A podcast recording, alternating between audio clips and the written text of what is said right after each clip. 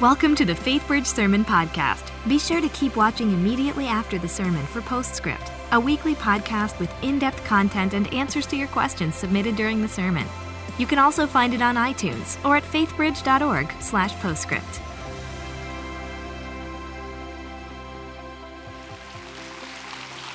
All right. Well, howdy. It's good to see you guys. It's awesome to be back uh, in Houston. Uh, did I miss anything? Anything interesting going on in Houston the last couple months? No? Crazy. You know, they say um, that you're never more Texan than when you're outside of Texas, which is true. We're a bit obnoxiously so. But I think it's true of Houston too. You're never more Houstonian than when you're out of Houston. I mean, we have been, our pride in Houston watching the response, the generosity to one another through Harvey was just absolutely inspirational. So if I can be a voice from a far off land, I was wearing my Houston sweatshirt, Don and I, all different places, and people would come up to us. Hey, how are your people there? What's going on there? We're praying for Houston. It's unbelievable. And they tell stories of what they saw in the news. And I'm like, I know, right? And so it's just been amazing for the world to see what we all know, which is Houston's just an incredible place. And then the World Series. I mean, come on. I mean, like, that doesn't solve all the problems, you know,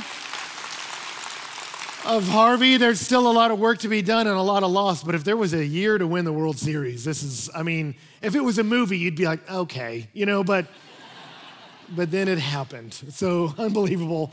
And uh, someone's going to make that movie. And uh, man, unbelievable. So, so good to be here. If you got a Bible, I want to read a passage out of Second Corinthians 5, uh, and then we'll pray and jump in. Second Corinthians 5, starting in verse 17. If you don't have one, just uh, listen up and, um, and we'll get there together. Second Corinthians chapter 5, starting in verse 17, says this. Therefore, if anyone is in Christ, he's a new creation. The old has passed away, behold, the new has come. All this is from God who through Christ reconciled us to himself and gave us the ministry of reconciliation. That is, in Christ, God was reconciling the world to himself, not counting their trespasses against them, and entrusting to us the message of reconciliation. Therefore, we are ambassadors for Christ. God making his appeal through us. We implore you on behalf of Christ be reconciled to God. For our sake, he made him to be sin who knew no sin, so that in him we might become the righteousness of God. Let me pray for us. Lord, thank you for this time around your word together. I just thank you for every person here, God, wherever they are on their journey of, uh, with you uh, and understanding you and in life. Um, whether we know each other or not, I just thank you that you've given us this moment together to look at your word and I want to ask God that this would be revolutionary for us. And a service can't produce that, and I can't, but you can, God. So just rescue us from just doing a service and moving on. I pray, God, we, we could touch down with heaven right now and really understand your heartbeat more than ever, and then link up our lives uh, with what matters most to you. And so make this a, a significant moment for many, if not all of us, I pray. And I want to invite you guys, if you're willing, would you pray and ask Him, say, God, please teach me right now?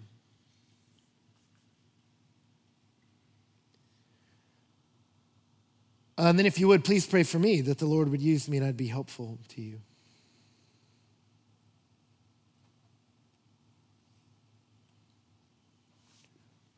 Well, Father, we love you and we trust you. Use this time, we pray in Jesus' name. Amen. Well, Eric Carle grew up in Nazi Germany as a child, was conscripted to dig trenches, wasn't a great life. And so he longed to get out, particularly longed to get to America. And so in his early 20s, he was able to do that. With $7 in his pocket, he arrived in New York City and he got a job as an illustrator. And someone saw his potential, began to move him into the publishing world where he did uh, illustrations for books. But then at age 40, Eric wrote his first book entitled The Hungry Caterpillar. Some of you are familiar. If you have children like me, you probably own a handful of these. Because Eric's first book did okay. And if you don't know what The Hungry Caterpillar is about, it's about a caterpillar who's very hungry. And so he just eats things. And then at the end of the book, spoiler alert, goes into a cocoon and then comes out as a butterfly, right? And simple story, maybe 10 pages of caterpillar eating all kinds of things, watermelons and lollipops and stuff like that, and then becoming a butterfly, something we all see coming. And yet, over the last 40 or so years, the book sold over 44 million copies. That's roughly one copy per minute since the book came out over 40 years ago. The man has made $100 million on this book, right? My first book has not performed as well. it's done all right, but Eric tapped into something. I'm like, uh, okay, in my defense, my book doesn't have any illustrations. Maybe that's the problem. I missed something there. But still, 44 million copies of a story that we all know what's coming. Why did we do it? Why do we continue to spend money on it? Well, we could argue, oh man, well, the, you know, the illustrations are so uh, colorful and the caterpillar's so hungry. Like, but, but that doesn't explain $100 million. I think we're drawn to the simple story because woven into all of us is that sense that we need a change. We need a recreation.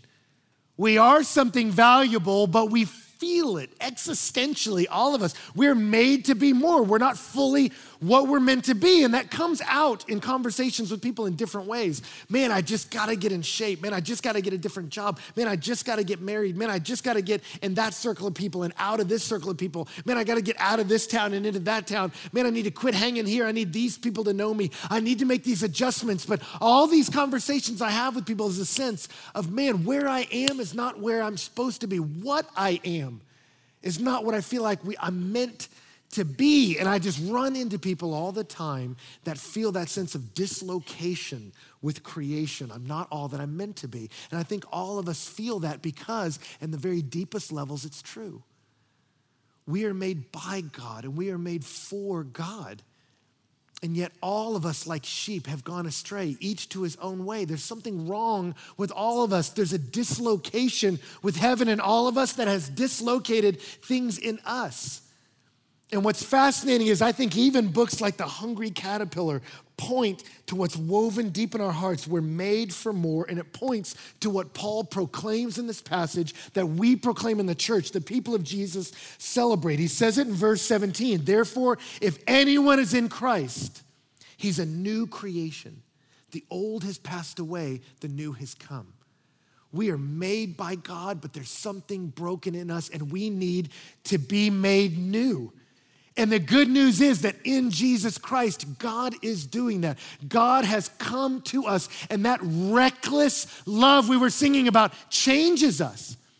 It's interesting. I was at A&M this weekend and spoke to the football team. I did their chapel, and we talked about that, that the remedy for anxiety is intimacy with God. What we need more than anything is not to turn over a new leaf, but to be touched by our Creator, to be made new by God.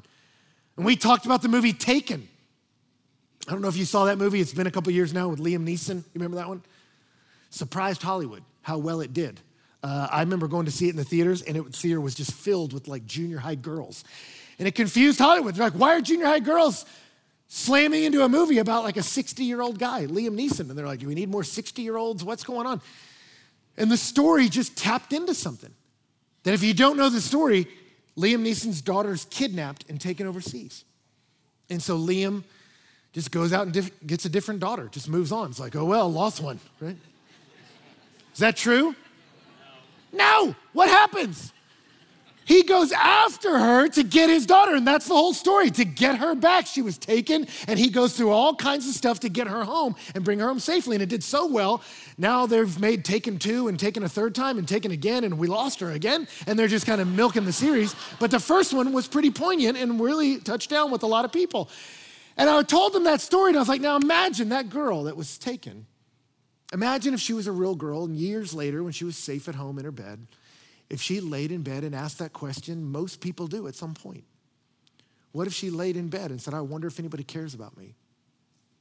I wonder if anybody cares about what I care about, thinks about me. I wonder if I'm on anybody's radar. Does, do I matter to anybody? I said, What would you say to that girl? What you'd say is, Watch the movie! Your dad crossed oceans for you. Your dad like blew up a plant for you. Your dad electrocuted a guy. It was really grim, but your dad just risked his life to come get you and to bring you to where you were meant to be. And that's our gospel. That's our message. We were singing about that the overwhelming, reckless love of God that chases us down, that God sent Jesus Christ, not at the risk of his life, but the very cost of it. Our passage says, He who knew no sin became sin for us that we may be right with God. God sent Jesus running for us to take us from where we are into where we're meant to be, from broken to healed, from filled with guilt and shame to forgiven and made alive, from dislocated to reconciled with God, from abandoned to part of the very family of God. And the people of Jesus never get over that message. That is our message. Our message is not turn over a new leaf, be a better person. Our message is God is intersecting with human beings where we are. And it says, anyone who's in Christ, no matter where you've been, no matter what you've done, no matter how shame filled your story, no matter how much you've achieved or how much you've failed, every human being is not what we're meant to do, be, but God has come. Jesus Christ is making the old new. A metamorphosis happens in Christ. That the old is gone, the new has come. That's our message. So, Donna and I have a dear friend that years ago was a meth addict living in a homeless shelter in Atlanta. And someone came to him in that state where he had been stealing money from friends and family and what some would call a, a danger to society. Someone came to him and shared with him the reckless love of God that chases down even someone like him and meets him in the lowest places. And he believed that message. God came for me. God loves me. And he put his faith in Jesus Christ. And the old became new. Dana got healthy. Dana got, got sober. Dana got healed. And man, he became a force for good. And so just this year in Atlanta, Passion City Church in Atlanta mobilized over 3,000 people to work at over 160 projects all around the city. Over six years of man hours serving in the shelters of the city, in needy schools in the city, all over Atlanta. The love of God came flowing through it. And you know who organized that whole thing? That same guy.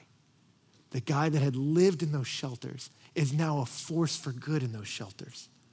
And you look at that and you go, that's the gospel. I talked to an Uber driver the other day. And as we're driving, he says, nobody changes. Good people, good people, bad people, bad people. No one can change what they are. And I said, I need you to meet a friend of mine because I don't think you know what you're saying. And I need you to not just meet him, I need you to meet the guy behind him because it's Jesus who changes people, right?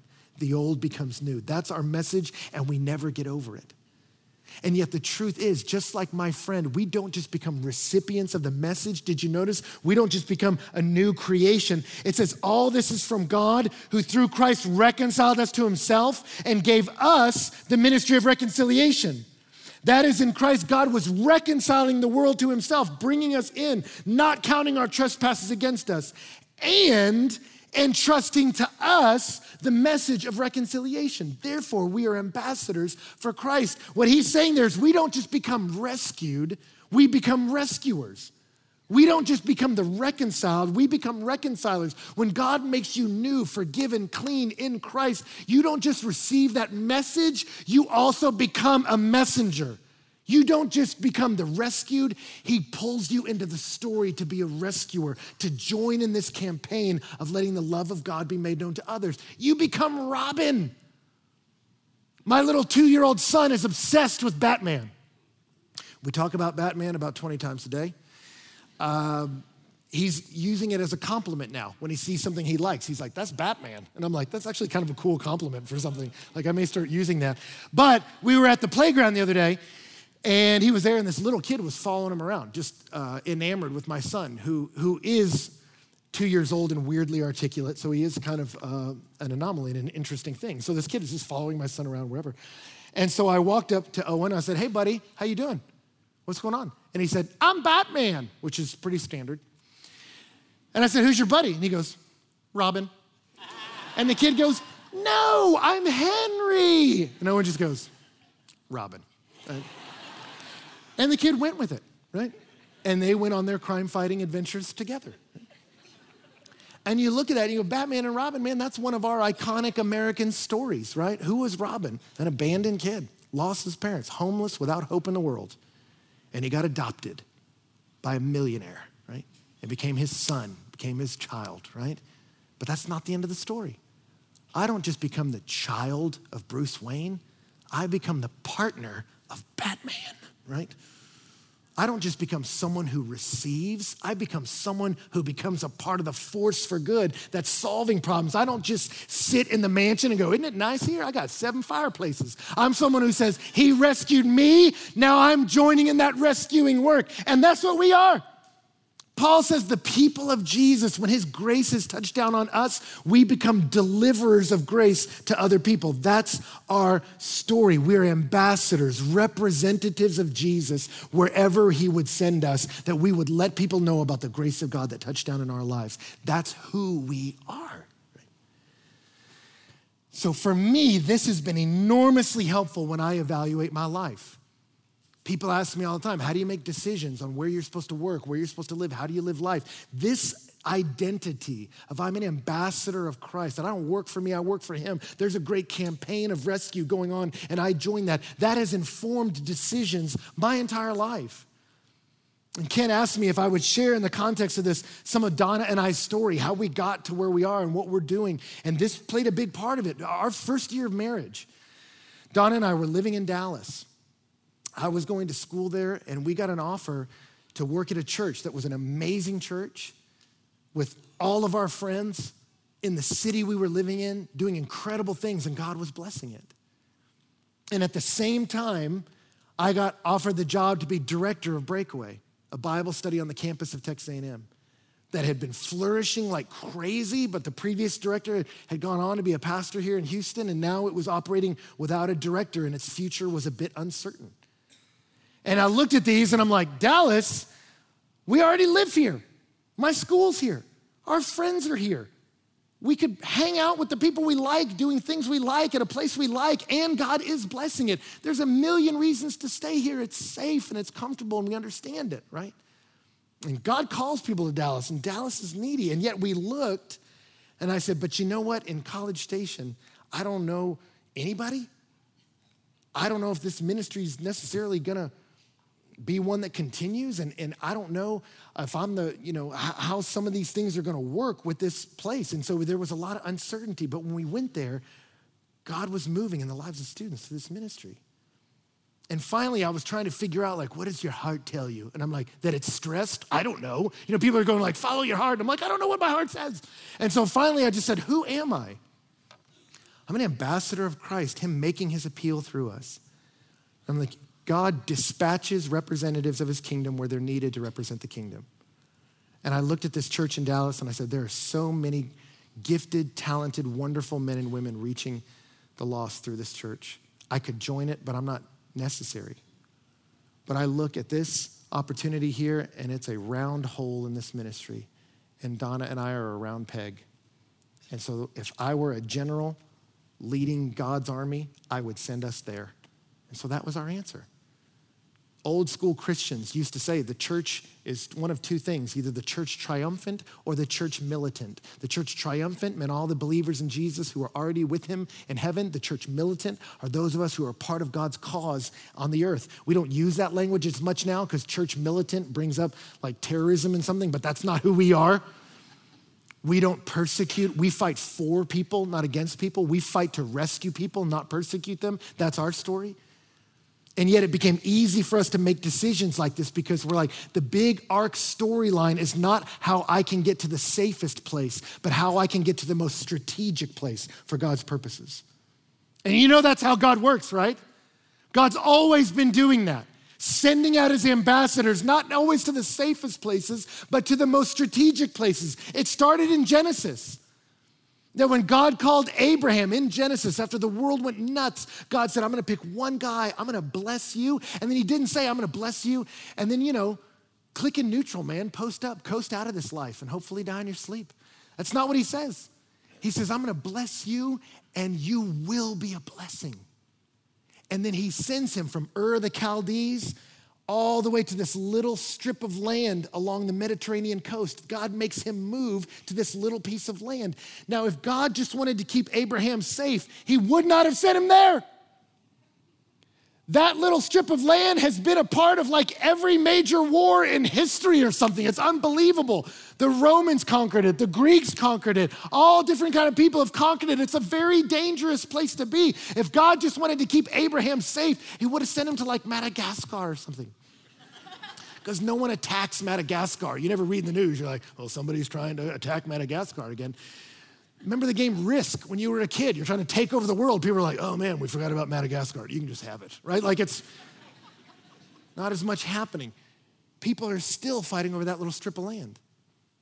And God put Abraham there. Why? Because that little strip of green is the only place on the planet that connects three major continents. And God said, I'm going to bless somebody. And then I'm going to bless him and not just make him safe, I'm going to bless him and make him strategic.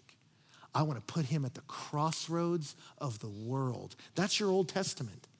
And when Jesus arrived on the New Testament, that's where he lived because his forefather Abraham planted their family there. That was all by God's design so that the Son of God, Jesus, could be born in that region. I was just there a week ago and stood up on a mountainside overlooking the Sea of Galilee. Abraham was called to go to be in a strategic place. Jesus was called to stay. He stayed in that little area of real estate. And you could stand up there and they're showing us, man, this is where, if you were traveling anywhere in Europe or Asia or Africa, you would go through this strip. And that was the supply line. There at that little Sea of Galilee is where you would get fish and olive oil and food for the journey. It was the ideal place, if you wanted the whole world to hear a message, you would plant your son right there. You can see the trade routes that he stood in the middle of, that every word of truth he spoke with authority, every offer of grace to the sinner. Every miracle worked in power could be instantly known by the world because God set his son not in the safest place,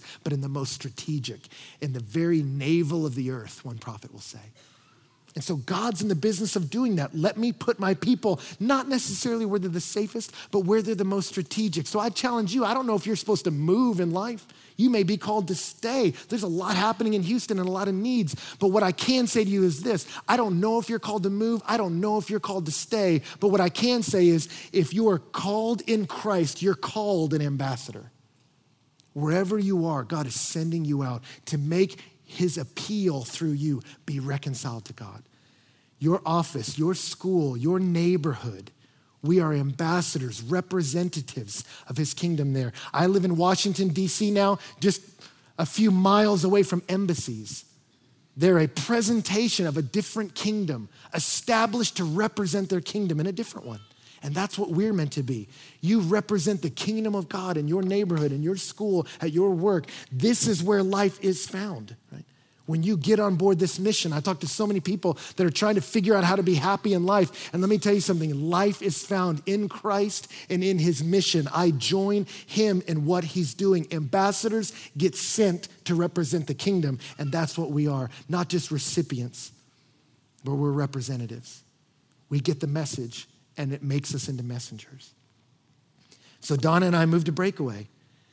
And people look at the pictures now, and in the earlier gathering, I looked up and saw, man, the pictures of the stadium is like, this is overwhelming how much God blessed us there. And people look at that, and I'll tell them, yeah, we moved to Breakaway 12 years ago. And they're like, well, of course you did. It was such an amazing ministry. And I'm like, slow up, man. Uh, we didn't get her at her best, all right? That journey to Breakaway felt like death. And the previous director, Greg, had done an amazing job, but it had hit this point in life where the money wasn't there. The challenges were there. I mean, I would speak in front of groups, and the little sound system we had, it would shock me. Like physically, I'd be like, turn in your Bibles. Oh, God. Like, hand would be so hot. And uh, it was like, this is, this is hard. This is, uh, we chose this. Okay. Uh, and there were challenges, man. But we got to stand at the crossroads of this life. Texas A&M touches the world to stand there and reach the lives of young people and to send them out around the world. We were thrilled to do that. We loved it. It was so energizing to be in the will of God. And so we did that and we were happy in the work. We could stay here forever, God.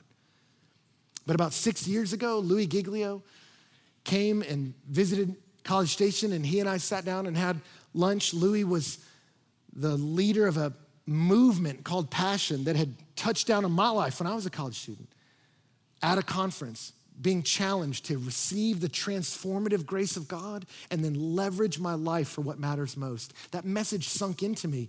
And Passion was a movement that was sweeping across the globe, helping people see and know the grace of God and leverage their lives for Him. And so Louie after moving passion around the world, had also planted a Passion City Church in Atlanta, and it was exploding. And so we sat at lunch, and he told me he had a vision of seeing Passion City churches planted in strategic cities all over the country and the world. And I instantly thought, that's a great idea. Because as the cities go, so goes the culture. You want to change the culture, you change a city. You want to change the world, change a culture shaping city. And I thought, that's a brilliant idea. Blessings. Because I'm here doing my deal. All the best to you, go get them you know, didn't think about it, was still rolling a Breakaway. And I could go on and on about what happened next, but after a few more years of Breakaway, we got to a point where I remember we were laying in bed and Donna and I were talking, saying, you know what? Everything we're doing right now, we could do without faith. We could do without having to trust God. And that scared us because we were raising three little kids. And I didn't want them to hear their daddy talk about faith up front and them try to imagine propositionally what it might look like for someone to really trust God. I wanted them to see it. When they hear me talk about faith, I wanted them to go, oh, yeah, like what you and mom are doing. And so that didn't mean leave College Station, it just meant, God, we want to be leveraged into everything you're doing. We want to live lives where we're leaned so far out into you that if you're not real, we land on our face. But if you are real, the people around us see the power of God in a human life. And for us, that began to stir into a place of God letting us know your time at Breakaway is done. Right around that time, he was raising up a new director, Timothy Ateek, who's killing it right now at Breakaway, doing amazing. And it's incredible to watch it carry on in different hands. And God sent us on a journey where we moved to Atlanta, joined Passion City Church, knowing we wouldn't stay in Atlanta, but knowing God was going to call us to a strategic city somewhere in the country. So we moved, and for six months, my wife and I flew around to different cities all over the country, and we're praying over the churches there. And we didn't go to size up churches, we went to celebrate churches. And then we went to ask God, God, what city would you call us to? Which is a crazy life, by the way. I don't know who does that. Let's fly around the country and pray over all the major cities. That's pretty wild. I highly recommend it if you have the time. Because let me tell you something, and this is not even necessarily a part of the main message, this is for free. A uh, lot of fear about where our country is today a lot of concern, and I think a lot of it's warranted. There's a lot of hostility, lack of empathy in the culture that's concerning. But one thing I can say is, as I visited all these different cities and visited churches in them, the kingdom of God is on the move. And ambassadors of Jesus are in every major city. Churches are thriving. Donna and I would show up at places back in these cities in rougher parts of town and see thriving churches growing up, hundreds coming to worship here, thousands over there. It doesn't make the news, but let me tell you something. The kingdom of Jesus Christ is advancing and doing damage against the darkness all over America incredible stories of the grace of God on the move. And it was so encouraging for Donna and I to see God's kingdom is advancing. God is alive and moving. People are getting forgiven and healed and restored and released to be ministers in Jesus' name all over this country. This is amazing. And the whole time we were praying, God, where would you have us? The easy money was on Texas. Most people were betting on that. We might have been among those people. We know Texas. We like Texas. We get Texas. We are Texas, right? Like it makes all the sense in the world to move back here. And yet we were visiting different cities and we went to Washington, D.C., and D.C. wasn't necessarily like, oh, I think we'll move there. Frankly, it was just one of the ones we were visiting, but we were surprised with what hit us when we got there. We showed up in DC, and two things struck us right away. One, how young the city is. One out of three people that live within the district are between the ages of 20 and 35. Not under 35, between the ages of 20 and 35. One out of three humans in the city are basically in their 20s. The government is run by 20 year olds. I don't know if you know that. I don't know how that makes you feel, but it's true. Senators, representatives, they pop in and out. The people who live there are young and they're running the government, all these young people. And we're sitting there and it hits you right away. We'd be at stoplights and I'm like, everyone walking by is young. We'd be at restaurants and I'm like, we're the oldest people here. It's just a city filled with young people. It's like Neverland or something. They're just all packed in the space. There's over 11,000 people per square mile in DC, and a thousand a month are moving into the city.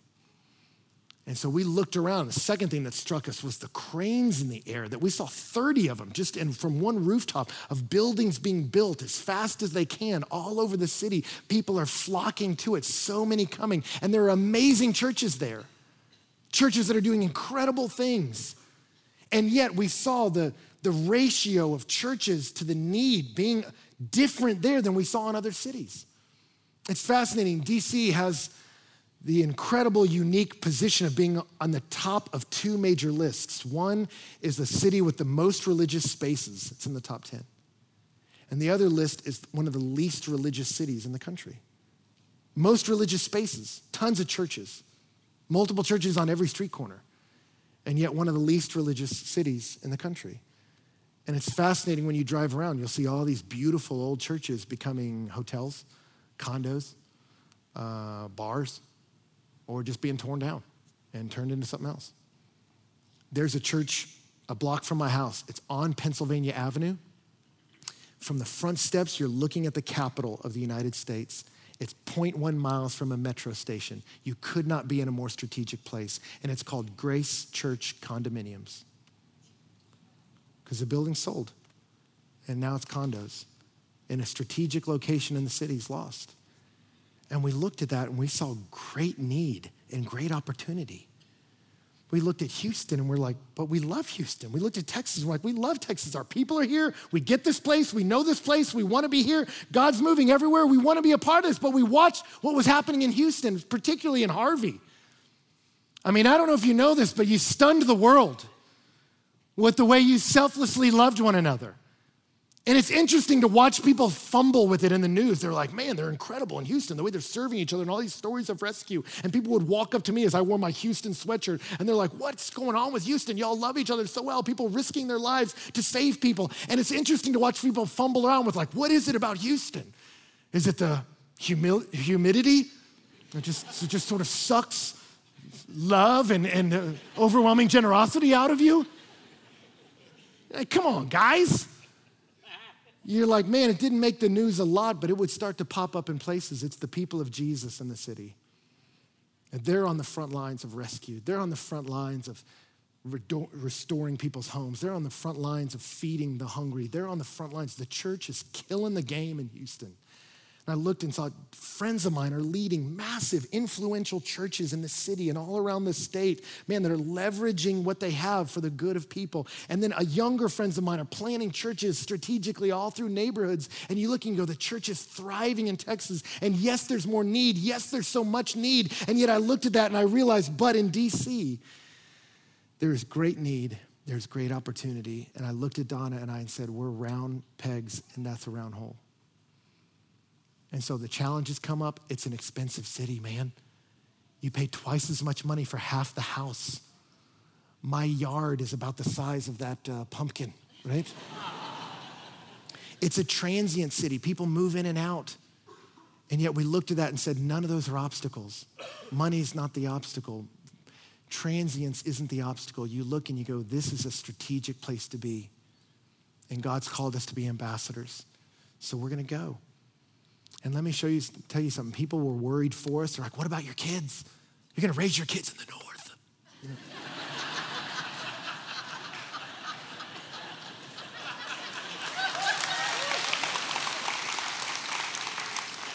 and we showed up there, and I told people, house, neighborhood, school, if any of those would have been real stressful, it would have been hard to flourish there. We live in a great house in a great neighborhood, less than a mile from the Capitol of the United States. And our kids go to a great school where they love Jesus and are teaching our kids to do the same. Our kids are thriving in DC. They really are. Our family is. There's no safer place to be than in the will of God. And so we had an email list we started of people, if you follow us online and want updates, sign up for an email update. And people did it. In October, we sent out two emails. If you want to go to a little interest meeting, we're going to host a little interest meeting in this building in DC. And we did our first meeting in October. And 250 people jammed into this little room. Shocked us. Two emails, not a big marketing campaign but people rolling in from all walks of life, man, all different places, ethnically diverse, all different places. People that are working in jobs in the city, driving Ubers, and people that are working in the service industry, and people who are doing jobs that they can't tell you or else they'd have to kill you, like that kind of thing. It's funny to watch them do that. I'm like, so what do you do? I do things with people. And you're like, oh, okay, I get it. I get it. All right, all right, I got you. And, uh, and yet, so many are alone in the crowd. Some of the people that were working the front door with us said they roll in in ones and twos because people here don't know people. They came up here to make a difference in the world by themselves. Their families aren't here, their people aren't here. They're longing for community. And it was a powerful gathering of people who want to see Jesus move in the city. And man, something happened in October. We invited that group to a community group. Let's get around tables, get to know each other, study the Gospel of Mark together. And over 100 of them showed up at the Eastern Market, one of the oldest markets in the country. We gathered there to study the Word of God together. People there were floored by what we are doing. Security guard that was working for us came up and said, What is this? Like, who are you people? What is this? And we said, We're a church, man. We're starting in the city. And he said, Well, whatever y'all are doing, I want to be here from now on. And I'm either going to work it or if I'm not working it, I'm going to be here. Right? And he also told one of our team, This is one of the most diverse gatherings I've ever seen of anything in DC. And again, there's some churches that are killing it in the city, but the reality is it's a pretty segregated city. And yet God reconciles everyone into his family, and we want to be a picture of that. And God was doing that. We held another vision night last week, and we picked a little art gallery right in the center of the city. And again, people packed it out, standing room only, of people that, that want to be a part of something more. They want to know God and they want to make him known. And so God is moving, and it's exciting to see what God's up to. So pray for us. We're just on the front end of it. We got one more vision night, some more community groups, and we're trying to build a we that can launch a church in the spring. And yet it's fascinating and to look at that and to see God moving and how exciting it is and to see how God's prepared us along the way.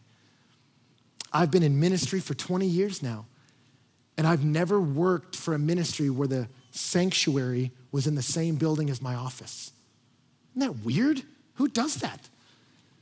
That when God called me into ministry, I got hired by Ken Werlein, an incredible leader, planting a church when no one even said words like that. Like, what do you mean planting a church? And we met in his apartment. My office was his breakfast nook.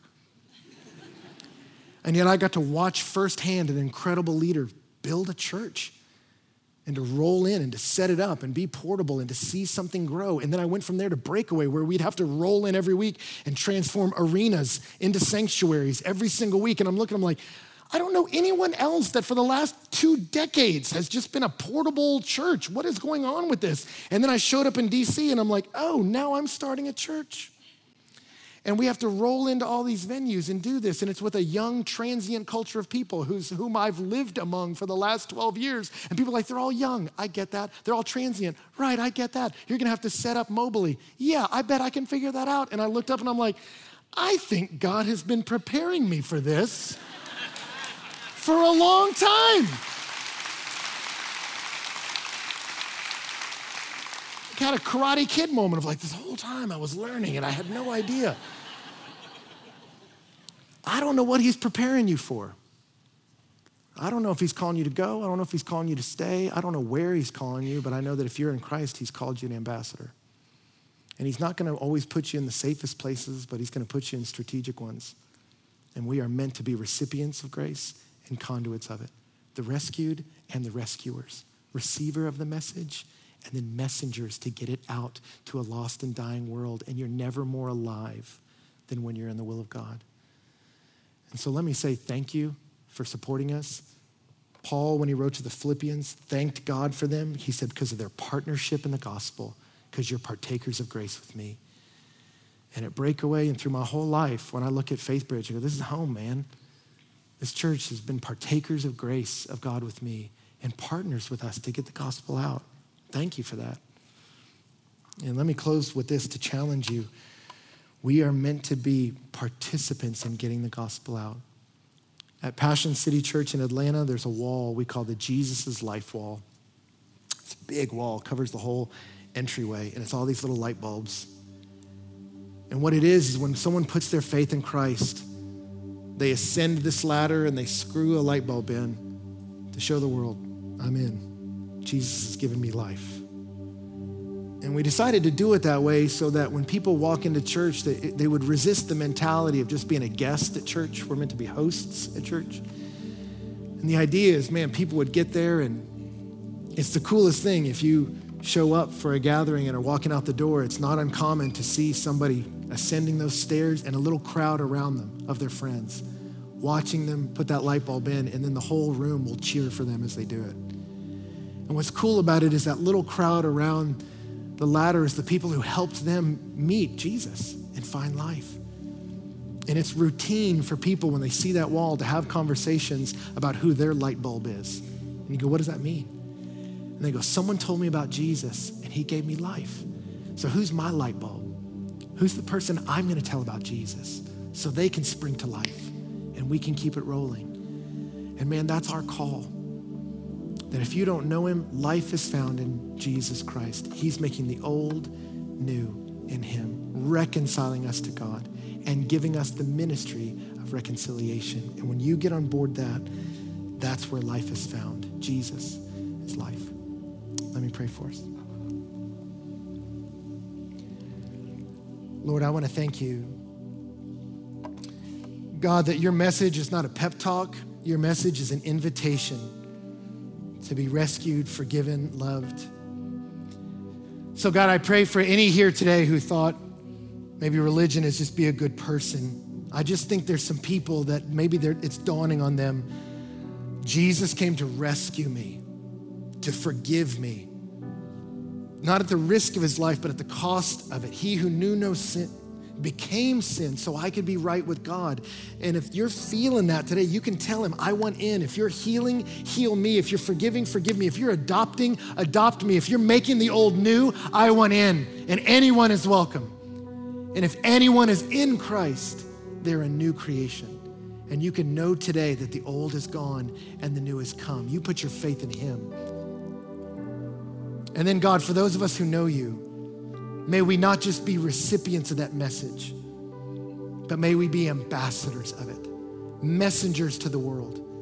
And I pray even now, as you pray, ask Him that God, where are you putting me? What's the strategic place you've placed me? In my office, at my school, in our neighborhood, what would it look like for me to be an ambassador, a representative, to live on the cutting edge of faith, God, so that I can live my life letting people know the one who I've come to know, offering life to people because Jesus has given me life.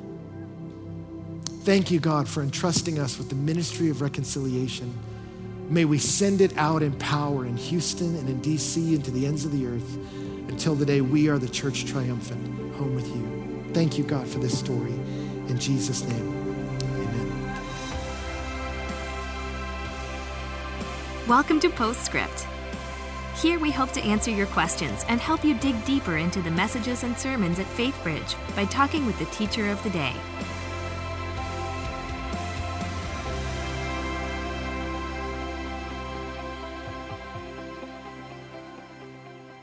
Hi, and welcome to Postscript. I'm Luann Riley, Grow Group and Discipleship Director, and I'm here with Ben Stuart, who just brought a message about the message and the messengers, which I hear is your last message with us before Passion City launches. Yeah. Yeah. yeah All right. So let's so. talk about that. Okay. Okay. Sure. So fill us in a little bit. You told us uh, a little bit about your transition and the decision uh, that God led you to to Washington D.C. Uh, and you've been there now for how long?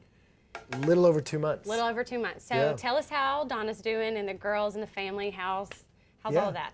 They're doing great. I mean, uh, and thank you for asking. It's it's it's interesting. I've been telling people if the house, the neighborhood, or the kids' school, like if any of those would have been stressful, it'd have been very hard to think church. Mm-hmm. But we went up and looked at dozens of houses, and literally we were done looking. We're like, let's just try one more. Let's just test it out. And we went, and it was amazing. Right in the middle of the city, less than a mile from the Capitol, mm-hmm. across the street from the Eastern Market, that big outdoor market, in really the only part of the city where you see children and you see a lot of Oh, kids. yeah. But the house was packed with people all looking at it. And so Mm. our realtor was like, Do you want this house? Let's go, go, go, go. And so we literally like speed walked to the management company, got the house. So we're in an amazing, we're renting it, uh, but we are in an amazing house, an amazing neighborhood. And then we found this little school they go to, this classical Christian school that they are just thriving in. Oh, the girls love it and it's been wonderful. And I mean, the nation's capital is our playground, so we go to Smithsonian's with the kids, and it really is like they are flourishing there. That's so, So, good. yeah. Yeah, because when when that is all put in place too, then you can focus on the church and the future of the church. So tell us more about that. You told us a little bit about your vision nights that you've been having. Yes. What's the plan? When do you launch? What's happening? Yeah. So right now, community groups, we're going to run them about twice a month. Mm-hmm. And that's really, yes, for me to teach the Bible, yes, to give a sense of culture, like who we are, and it's to help us get to know people. And I think from there will be the seed bed of the people who mm-hmm. say, we're us, we're the church, we're going to build this. And we're trusting that out of that group, God will raise up, we mm-hmm. call them door holders, people who will hold the mm-hmm. door open to welcome the community in Yeah. to what God has done. So uh, those community groups will be running. We'll do maybe one more vision night at the end of this month, but community groups will run into the spring. Mm-hmm. Passion Conference is coming to DC oh in wow, January. that's awesome. Oh my gosh, there's a brand new venue in DC, mm-hmm. seats 3,000 people called the Anthem. We sold it out in weeks, and so thousands of young people will be mm-hmm. in this arena in DC, and we'll be there working with them. And then coming out of that in January, we'll do a couple worship nights, building towards, Lord willing, launching later in the spring. So Okay. pray for us. We're, we're We not telling people the exact date Right. because we're like, you know, we're know, we're checking out on that. venues, we're figuring out spaces. Yeah. But um, but it'll be, you know, Lord willing, spring 2018. So it's coming soon. Yeah. But follow us on Instagram, Okay. Twitter is probably the best place. That's where we can keep up with everything that's happening. yes. Yeah. And then from there, you can sign up for email updates and and uh, watch what God does. Yeah, so we'll be joining you in prayer. And then today we had the exciting opportunity that for the next seven days we can give towards Oh the gosh. mission that you're there. So it's exciting to see what God's going to do through that. Yeah, well, it's a privilege for us to see you uh, being the messenger in Washington, D.C., and that we get to be part of that. So, yeah. yeah. It's very special. Uh, we'll be joining you in prayer for that. So thanks for being with us. I know it's a busy season for you. It's Yeah. always a joy to have you here. Thanks. Love it. All right. Thanks for joining us today for Postscript. We'll see you back here next week.